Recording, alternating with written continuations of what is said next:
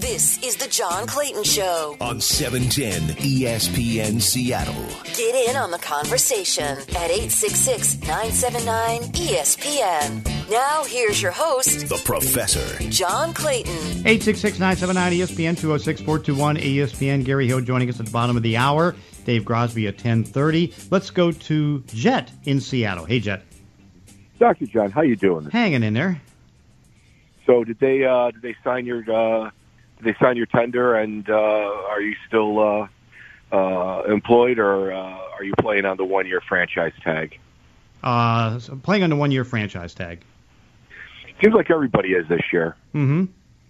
It's amazing how many one-year deals there are. I mean, well over like 200, 300. And particularly at the minimum South. In fact, I mean, more than that as far as just one-year deals. But yeah, I mean, there's more one-year deals, and you can understand it, because again, from the team standpoint, they don't have a lot of money because of the 182.5 cap, and so they're trying to get one-year deals as low as they can. And from the player standpoint, you're maybe unfortunately willing to take a little bit less so you can make more money next year into free agency. Yeah, but the thing I'm thinking is, I mean, you know the nature of the profession. Yeah. I mean, it's an incredibly risky business. Mm-hmm. So, I give the players, credit for their audacity and betting on themselves, if you will, and hoping to strike big when the money goes back up next year, hopefully. But man, that's a tough business to take such a risk on. Yeah, but that's what can you do? Because if you don't have more than a one-year offer, it's not like you're going to be able to create it. And so because of that, it's like, you know what's out there, and, it's going to be pretty much a one-year deal, particularly even now, this late in free agency, the fact that, most of the deals that were done since May the 2nd are all one-year deals. Yeah. Yeah. And I know Douglas signed an awful lot of one-year deals. Oh, yeah. And I can certainly appreciate that from a financial perspective. But, of course, they had the money to spend. But I'm just kind of wondering, I mean, how do you, I guess, build a team with, consistently one-year contracts? Certainly gives you flexibility to retool if things don't work out. But if things do work out, then either you have to pay, through the nose the following year to keep somebody that actually worked out for you, or you're going to lose them. But what are you going to do when the cap goes down $16 million when you didn't anticipate it? Well, I that's true for a lot of teams, but I don't think that was a problem for the Jets. No. I mean, they've been anticipating this, and they've been in great cap shape now for several years. So they've been gearing towards this, and I give them a lot of credit for that. But it just seems difficult to build things for the long term. Yeah, it is, but this was a different year. I mean, again, you can't use this year as the model because, again, you have a pandemic. You have, you're coming off a year where fans weren't in the stands, revenue was down, and so you have to make the adjustment. Now, next year, you can start getting back to normal, but there was no normal this year. I mean, again, when the cap goes down like this and you go 1 week before the start of free agency and you don't know what the cap's going to be, I mean, then you have to kind of take your lumps. Yeah. Yeah, it's going to be interesting to see how it all bounces back next year. Hopefully it will, and I certainly hope so for the players because, man, that's a tough way to make a living, and I hate to see these guys get shorted or just make bad decisions because that's tough. Yeah, it really is, but it is what it is. And so, so did you like so far what the Jets have done? Yes, I think it was a stellar offseason. I think they've done everything that they could do. Yes, there are holes, but, they weren't going to be able to plug every hole because, I mean, too many. You've got cracks all over the place. You only have so much seal to patch it with. But I think this is the year to put the system in place, to get your core players in place, to get your players to buy into the system, and to kind of finally sort out who's with you and who's not going to make it. And then next year is the year that they really bounce. And they plug the final holes next year, and they start moving forward. This year is just let's teach everybody what's going on and find out what we have and move forward. So, quite frankly, if they win 6 games this year, I'd be ecstatic. Mm-hmm. Anything more than that, I think, would be a miracle. But 6 games, I think, is appropriate. And also, let's see how they play, because there's probably going to be a lot of mistakes and a lot of growing pains. But it's going to be interesting. It's going to be fun to watch. Yeah, it's going to be fun to watch them grow. Mm-hmm. Yeah, and we'll see how it goes with Zach Wilson. It's funny because there seems to be even more criticism of Zach Wilson right now, even though they pretty well leveled him as the number 2 pick in the draft, second quarterback. Well, I don't know if they're trying to dumb down expectations. I don't really know, but it's basically they've been playing in their underwear. I mean, let's give the kid time. Let's give the kid a chance. Let's see what happens. Mm-hmm. It's still awful early, and I wasn't terribly crazy about the pick because I just don't think he's going to last physically. I think he's got the tools. I think he's got the gumption. I kind of like him, and he may be perhaps the most talented quarterback that they've drafted since Chad Pennington, from head to toe. And I think he's got the savvy and certainly the mental wherewithal, acumen to much like Chad Pennington did. But let's see if we can keep him on the field. That's my biggest concern with this kid. Mm-hmm. And again, as we talked last week in depth, it's like there's literally nothing behind them. Right. So, this is it. So they've got to keep this kid upright. Mm-hmm. But it's going to be fun to watch. It's going to be, because I think we finally have hope, John. We finally have a front office that's working hand in glove with the coaching staff, with the coaching philosophy. And they're talking to each other. They're listening to each other, and that for the Jets. I mean, come on, we haven't had that in 10, 12 years. So I think that's just a great step. And I think they've made some very good roster moves. And I think you can see that they were very shrewd in how they went after free agents, and they were looking for particular people. They weren't just looking to spend money like McCagden would, and they were looking for particular people for particular purposes. And I like that. So we'll see if they can coach him up. It's going to be interesting because that second half of the draft this year, where they just basically did the shotgun approach with a bunch of young defensive backs, let's see if they pick the guys that they felt fit their system, if they can coach them up. Because I thought that was a little bit audacious, but that's their plan. So let's see if they can execute. Mm-hmm. No question about it. And I still worry about the offensive line. Obviously, they're really talented at left tackle, but can he stay in shape and stay on the field? Now they've got two options at right tackle, or at least with the other two tackles, with George Fant and Morgan Moses and all that stuff. Still have major questions about the interior of their offensive line. Well, yes, I think the kid from USC is going to be a huge.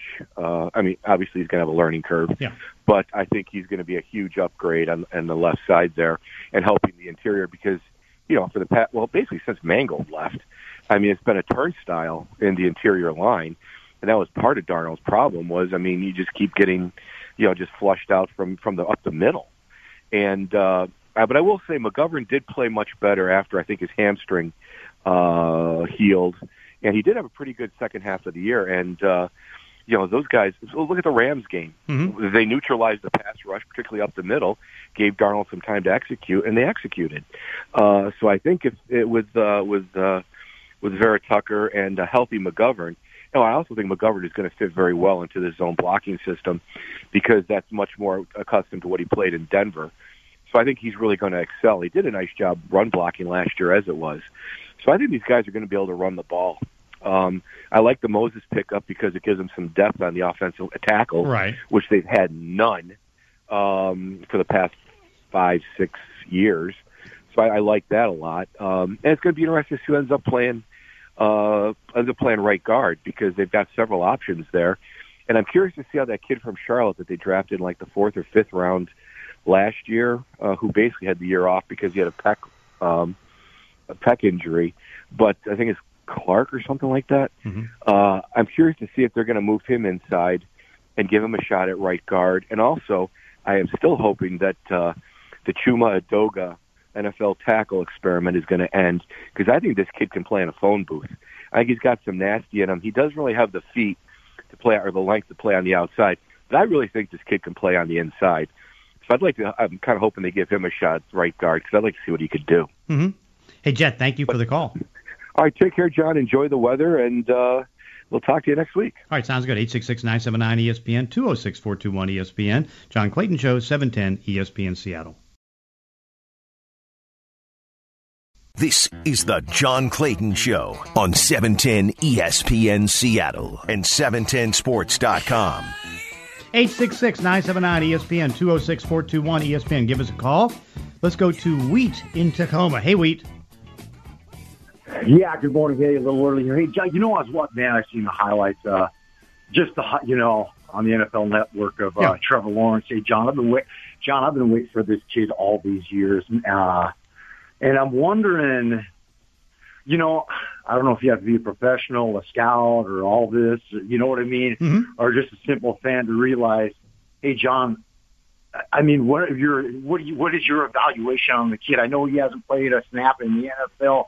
John, can I get some of your thoughts on the kid? Well, I mean, I think right now, rating-wise, I mean, he was considered to be the best quarterback ratings-wise to enter the draft since Andrew Luck in 2012.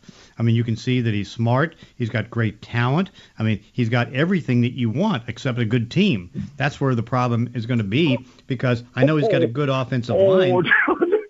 John, you're bringing down the party. Don't. Well, it is what it is. I mean, I was getting all fired up too. Wait, how many games did they win last year? One. I was forgetting that part, John. I didn't want to. They got a bad defense, and so now it's going to put the pressure on him to probably throw more. And I got to be. I just get so excited, and I'm like, man, I can't. And then I hear the advertisements, training camp start. Awesome. I'm like, oh my gosh, it's getting close, baby. It's getting close here. We're getting, you know. So it's just, oh my goodness gracious. For all 30 teams, you know, get started, and you know, I know for all the fans and the players, they got one goal to be there. I think it was in Inglewood, California, for what Super Bowl 56, I think it is. And there were the Rams and the Chargers played. So that goal, you know, for all the fans and the players and stuff like that. Right. So, but I was just thinking about that. Hey, John, another thing I was thinking about, have you heard anything about Carson Wentz or anything and how he's doing and all that stuff in there and training or whatever, players, or what are you thinking about going on? Yeah, so far so good. I talked to Chris Ballard, the general manager, and he likes what he sees so far. And certainly I think that he's got the right head coach coaching him, because, you know, when Frank Reich was the offensive coordinator back in Philly, you know, they worked together and they got off to an 18-11 start. And, you know, Carson was in the position before getting injured of taking the team to the Super Bowl. And so, you know, so far, I think he's worked well from what I understand. You know, and you know, now it's just going to be a matter of going on the field and seeing that he doesn't make the mistakes that he made last year, showing decent leadership and all that stuff. He's got a talented team. He's got good running backs. He's got T.Y. Hilton. I think that they got Michael Pittman at wide receiver. So I think right now, I think he has a chance to really bounce back. And then one final thing, I just wanted to mention to you. I remember what would happen here a couple weeks ago. I was listening to the radio, when I was delivering stuff. And they were saying that college players can get paid now. John, did you hear about that, or what are your thoughts on that? What it is you can get endorsements. And so you can get endorsements. They're not being paid by the college. I mean, the college is taking care of their living conditions, the scholarships, and you know, the education and all those different things. But now what it comes down to is that you know, if you're a college player and you want to do a radio show and get paid for it, you can get paid for it. If you want to get some endorsement by a company in town, you can get paid for it. You know what it made me think about? You know, I don't know if you remember. I think it was around 1996. I think Ed O'Bannon of UCLA, he was on the cover of EA Sports, and he was arguing with the NCAA about, I should be getting paid. Do you remember that story, John? Yeah. But also, it's like the one thing is that you know, you can be a football player, and again, you need to be taken care of, and I think that you know, you have your image and all those different things, and you know, you can, you know, certainly economically take care of it, and they should have been allowed to do that for years, but now it's like if all of a sudden, you know, you add salary to to the football players, what happens to the other sports? What happens to Title IX? Yeah. What happens? I mean, it's like if you start doing that, it's like all of a sudden, I mean, you don't have all these other sports, and you want to have these other sports. Yeah, I know. That's what I was wondering about. I'm real curious how that's going to turn out with all the college players and stuff like that. Hey, thanks a lot for your time, John. Hey, we thank you. 866-979-ESPN, 206-421-ESPN. Let's go to Risco in Tacoma. Hey, Risco. Hey, John. Hey, how we doing? Good. My question is if Richard Sherman gets out of these illegal allegations and he gets the help he needs for those suicidal thoughts, do you think the Seahawks will sign him? No, I don't. Not now. I think that, they, because, again, if they do, it'll be at a minimum salary, but I guess that would have to be a consideration. But I think right now that, they're more worried about his mental state and all that different stuff, and also they have enough cornerbacks right now as far as numbers to be able to get through. So I'd say right now it's very doubtful. What do you think? Well, possibly, but very unlikely. Yeah, I just think it's going to be tough. I mean, I think because you're going to have a mental evaluation by some people to see how he is and all those different things. Certainly I think that they'd like to take care of him if they can, because, again, he was so special to this organization and meant so much to the football team, and he had a Hall of Fame type of career. But I think that the scary part is that you can see that it's not going to be overnight. He's going to solve these issues. And what we know, what is the best division in the NFC, which is the NFC West, but which division is the best in the AFC? In the AFC North, because, I mean, you got three playoff teams. I mean, you got Cleveland, Baltimore, and Pittsburgh. And then, Cincinnati will be a little bit better, but they're still not going to be good enough. But I think that's the best. And I think that the rising up, even though it's not there yet, is the AFC West. Because when you look at the AFC West, what you're looking at is that the Chargers, I think, can be a wild card. I think the Broncos can be a wild card. Kansas City's the best team, I think, right now in the AFC. And, the Raiders are just kind of like a 7-8 win team. And there's been Aaron Rodgers trade rumors, as we know. Yeah. But do you think if he gets traded to the AFC, we can make it to the NFC Championship game? Which team? Green Bay, no. Green Bay, no. No, what I mean is the Seahawks have been held back by the Packers. Yeah. And if Aaron Rodgers gets traded, do you think we have a good chance of making it to the NFC Championship? I still think they can, because I think right now they're still the best team in the NFC West, and you get that home game and see where the record goes. But I think right now still, I mean, they've got a decent chance. But right now, it's the growing sentiment is that Aaron Rodgers isn't going to be traded. The Packers aren't going to trade him, and now he's going to take a decision over the next week or so to see what he's going to do. Go to camp, stay out of camp. I know that A.J. Hawk, the former linebacker and good friend who's been with the Packers, is with them all last week golfing, and he gets the feeling that if Aaron's going to do anything, it's going to be stay in Green Bay, whether it's going to be play or not play. I love the show. Hey, Risco, thank you so much. You're welcome. And you're better than Mel Kiper. I love Mel. He's great. 866-979-ESPN, 206-421-ESPN. Gary Hill from the Mariners joining us next. This is the John Clayton Show on 710 ESPN Seattle and 710sports.com. And joining us from the Mariners broadcast team is Gary Hill. And so, Gary, how are they doing this? I mean, how can a team that's batting .217, that has three or four injured starters, and they're six games above 500, how is this happening? That's the magic question, right? How are they doing this? Well, it's a really good question, and I think part of the answer is their numbers are skewed a little bit by how the first month of the season went. And I keep looking back to May 24th is kind of the date I keep looking at. There was, if you remember, they had just gotten swept by the Padres, mm-hmm. and they had to leave some of their bullpen guys in San Diego as they went to Oakland. And things looked kind of bleak at that point. You didn't know what exactly was going to happen. It was a struggle. They were missing guys. Where's this thing going to go? Since then, they have the second-best record in the American League, 28-17, just behind the Houston Astros. They have played really good baseball. They're plus +3 in run differential since then. Their run differential is kind of ruined after the first month. Their offense now has been above average since then, which is a big step forward considering where they were in the first month of the season.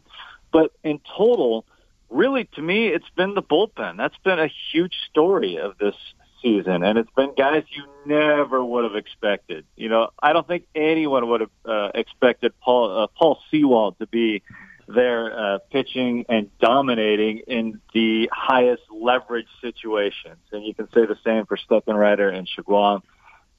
That's the reason they've won so many close games, so many extra inning games, the bullpen, and they've had a core of starting pitchers that have pitched really well this year. Yusei Kikuchi, of course, has been an all-star.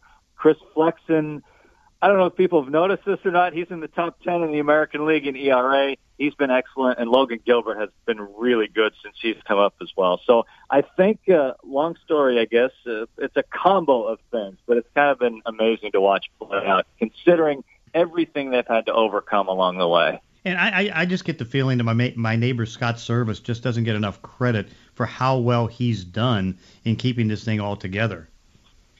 He's done a really good job. He's done a really good job. And they've had a ton of things, as you alluded to, they've had to fight through. Because you could have laid out a scenario where they would be 6 games above 500 at this point. But part of that scenario, I feel like, would have been Marco pitching well, and Paxton part of this thing, and Kyle Lewis following up his season last year.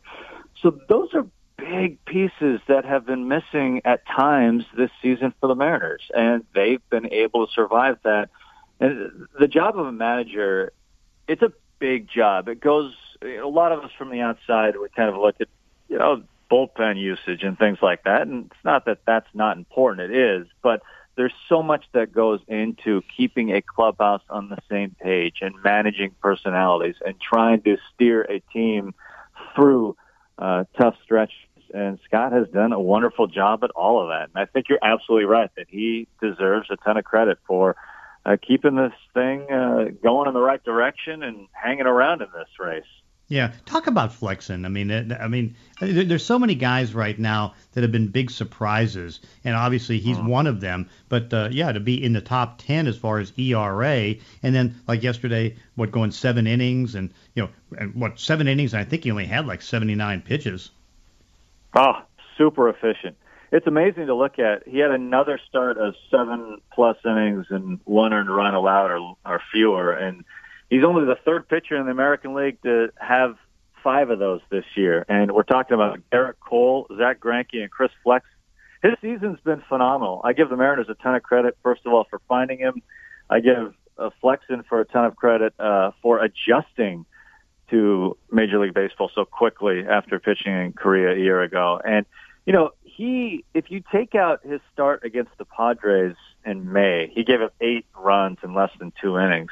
His ERA for the rest of the season is 2.5. He's been so good. And it goes to show, in a era that we talk about velocity all the time, for good reason, who doesn't want to throw 100 miles per hour? But if you're a guy like Flexen who does a lot of different things well, he's in the top 10 of getting ahead, first pitch strikes. He gets a really good ground ball rate in the top 10 there. He doesn't walk anybody. He's in the top 10 there. And he gets swings out of the zone as well.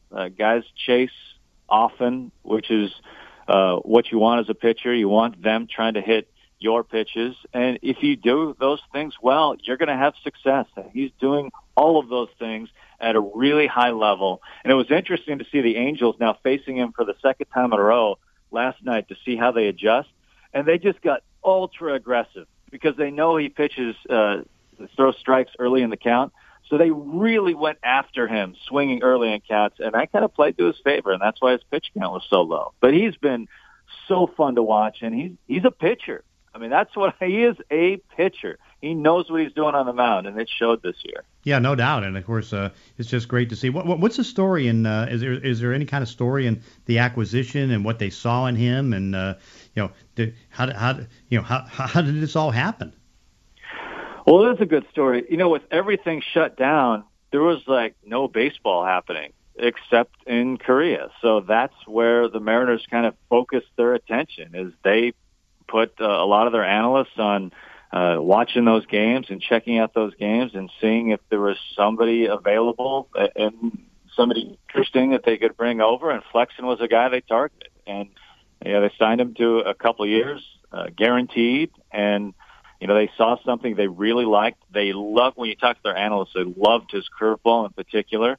And his curveball has been a weapon this year, but it's really been a story about all four of his pitches. And he's pitched with all four of his pitches, including the curveball, which he didn't really have his first time around with the Mets. So it's a credit, I think, to the front office. It's a credit to Chris Flexen as well. And that's kind of been the big story this year for me, is the symmetry between what we see with the analytics department, what we see from the front office identifying guys, what we see the coaching staff relaying that information, and then we see the buy-in from the players. And it's a story that's played out several different times this year, whether you're talking about a minor league free agent like Paul Sewald or J.T. Chagua or a Chris Flexen bringing him over. It's a story we've seen a lot this year. They've had a ton of success with guys like that, and it's really been a huge part of this season and their success this year overall as a team.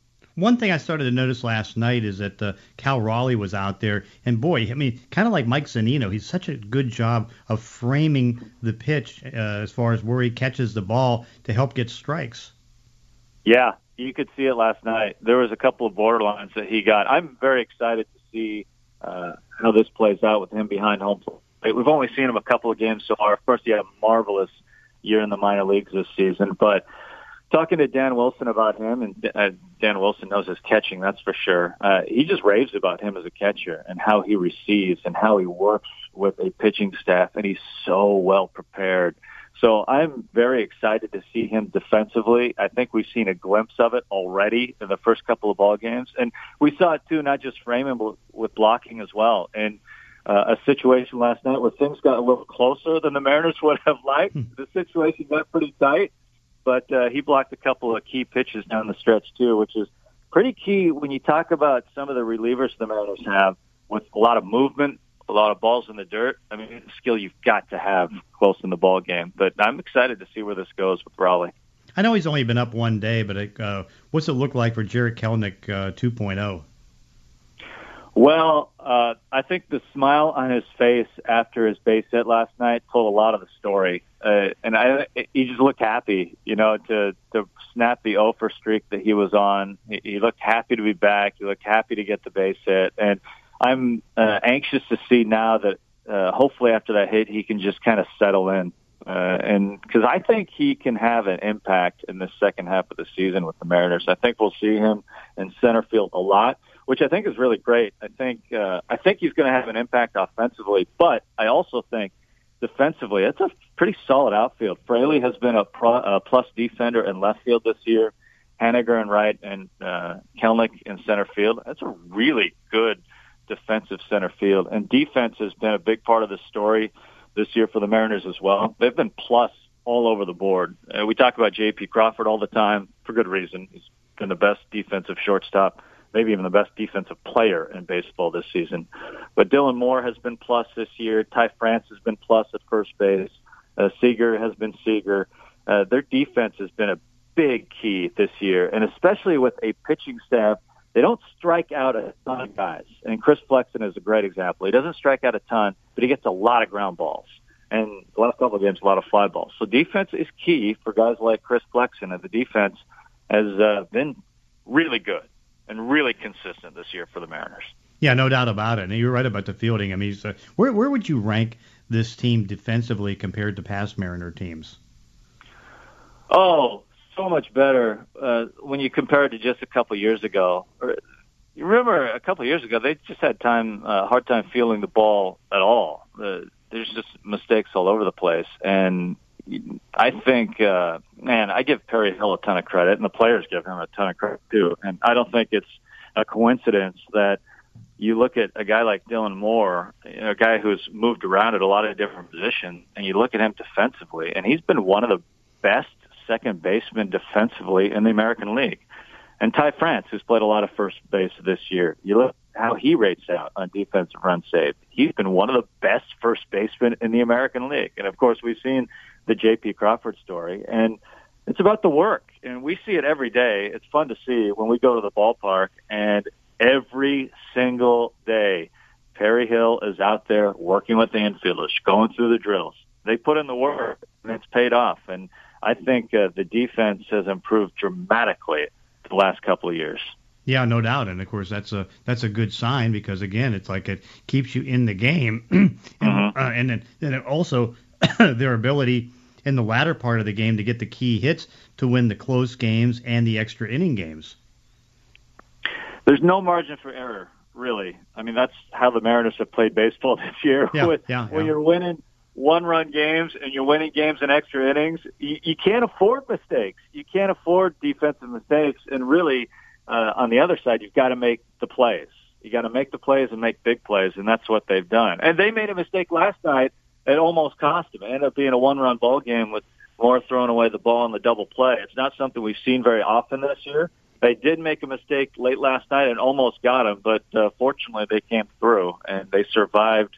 They survived going through Ohtani with runners aboard in a tight situation. Not exactly where you want to be, but they survived it. Say what you want about the Angels, but boy, their 1-2 combination is really hard to hold down in battle. Oh, no doubt.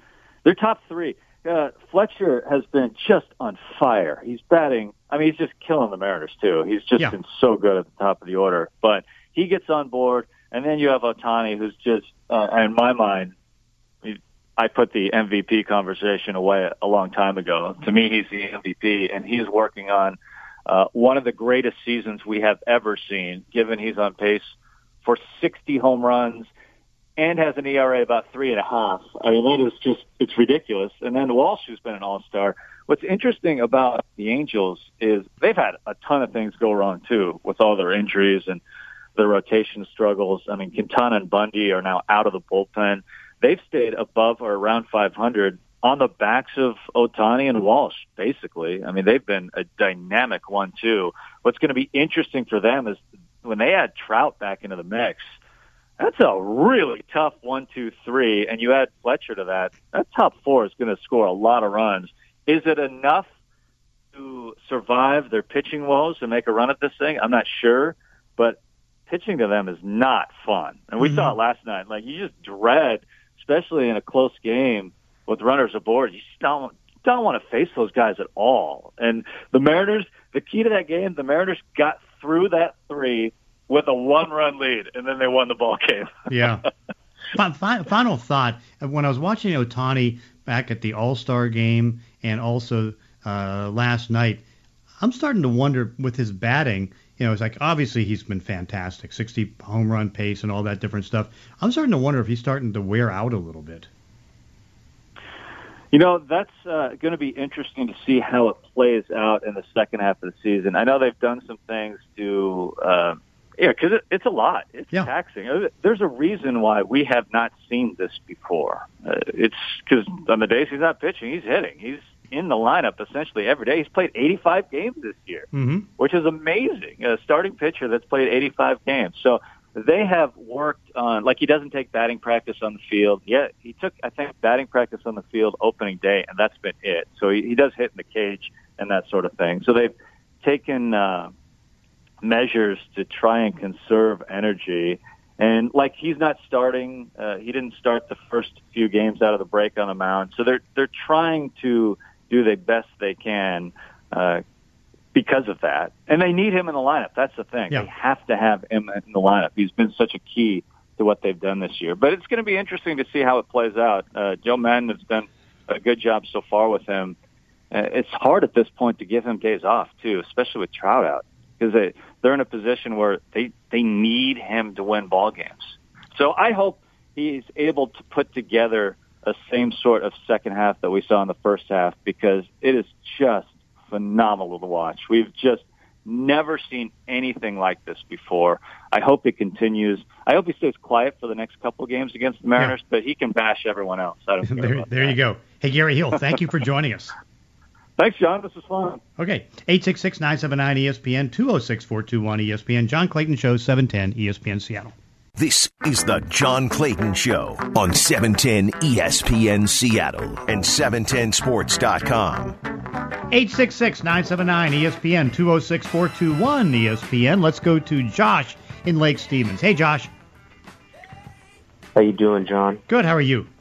I'm doing good. So I wanted to know if you had a... if there's a KPI or statistic on quarterback success rate when they change teams. Okay, now repeat that again. Oh, sorry, I'm at the barbershop. If there's a KPI or a statistic out there for quarterbacks when they change teams.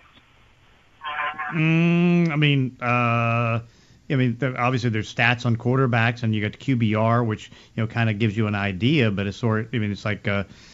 But obviously, if they've changed teams this year, then we don't have any stats on them or anything else. And obviously, there was a little bit more movement this year than in past years. But it's one where some work, some don't work. And I would probably say for the most part, it's like there's probably ones that don't work more than they work. But we'll see where it goes for Certainly Carson Wentz going to Indianapolis, and we'll see how it goes with, what happens with Sam Darnold down in Carolina. But, in the end, it's like, you make the move and, because what ends up happening is that the big stat is that normally first round picks for quarterbacks, it's like 50-50. One's going to make it, one isn't. And that after about 2-3 years, then all of a sudden the guy moves on, and then we'll see where he goes. Yeah, no, absolutely. The reason I mention this is, everybody wants the big money deal, or sometimes they're not, happy in their situation, they played okay.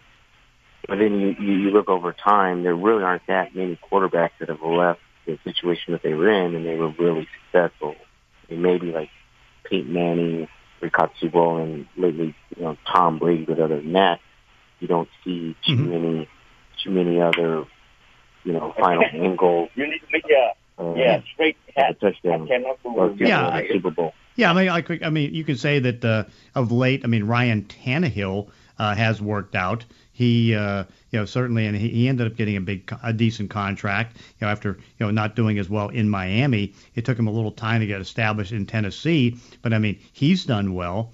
But I think for the most part, it's one of those things where, I mean, it's most likely you're going to get your quarterback out of the draft and then develop him. And then, of course, try to build around that young quarterback because they're going to have the low contract. That seems to work a little bit better. But again, if you're desperate for a quarterback, you're desperate for a quarterback and you need to make a move. I mean, you can see that they had some success in Philadelphia with Nick Foles helping him get to the Super Bowl, but his moves to go to different teams did not work out. But it's one where you just have to try to do the best you can. But it's, I think, that second chance on a second team, probably, I don't know if the number's like 65% or so, may not tend to work out as best that you can hope. Hey, Josh, thank you for the phone call. 866-979-ESPN, 206-421-ESPN.